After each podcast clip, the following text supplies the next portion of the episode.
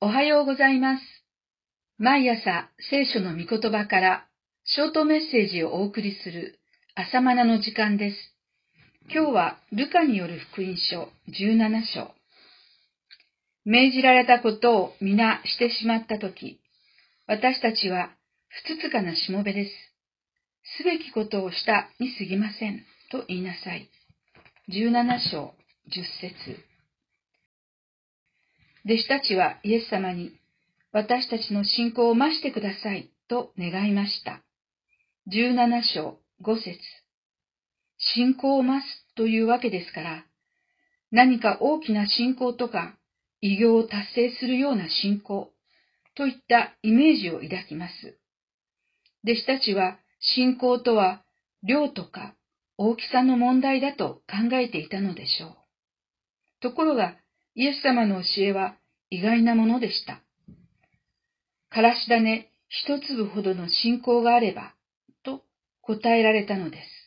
17章6節からし種は大きさからすればとても小さいです。そもそも信仰は大きさが問題なのでしょうかどんなに小さくても命があることこそ重要です。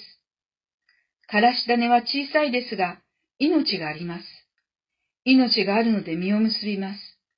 信仰の大きさではなく、命があるかどうかを吟味すべきです。それは神への信頼であり、神との親しい交わりです。幼子が父親を信頼するように、天の父を信じて疑わないことです。幼子は小さいですが、命に満ちています。続いて主は、しもべに徹する姿こそ、信仰が増した状態なのだと教えられました。17章7節から10節立派な奉仕をしても選ぶりません。私たちは不つつかなしもべです。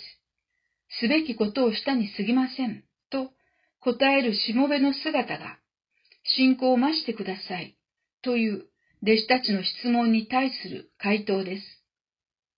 小さなからし種の信仰としもべに徹する姿です。両方とも小さいとか低いというイメージです。でも、それが信仰を増してくださいという質問に対する主の回答なのです。信仰が増し加わると、ますます力強く大きな働きをすることでしょう。しかし、イエス様が大切になさった信仰とは、からし種の信仰です。つまり、信仰は大きさの問題ではなく、命なのです。また、イエス様が大切になさった信仰とは、しもべの姿です。つまり、信仰は量の問題ではなく、質なのです。イエスの弟子たちは、仕事も家族も捨てて従った人たちです。それだけを見ても、もう立派な信仰だと思います。また、伝道に使わされた時も立派に働きました。しかし、どんなに立派になっても、私は不つつかなしもべです。すべきことをしたに過ぎません。と告白できる謙遜と従順が成長した信仰者の姿だと主は教えてくださいました。パウロの手紙の中に、パウロ自身による自己評価の変化を読み取ることができます。AD57 年頃の手紙には、自分は人たちの中で一番小さいものと記しています。第一コリント15章9節使徒は12人いるのですが、その中で一番小さいのです。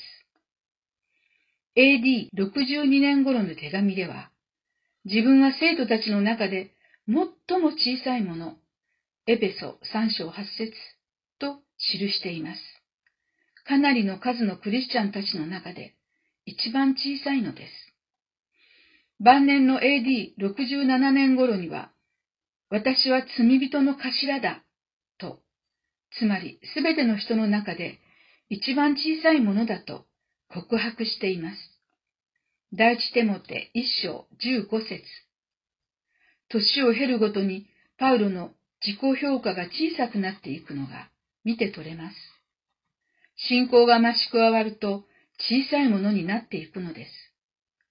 ますます不つかなしぼみになっていくのです。これが信仰が増し加わることです。今日も主への謙遜と従順を学ぶことができますように。以上です。ではまた明日。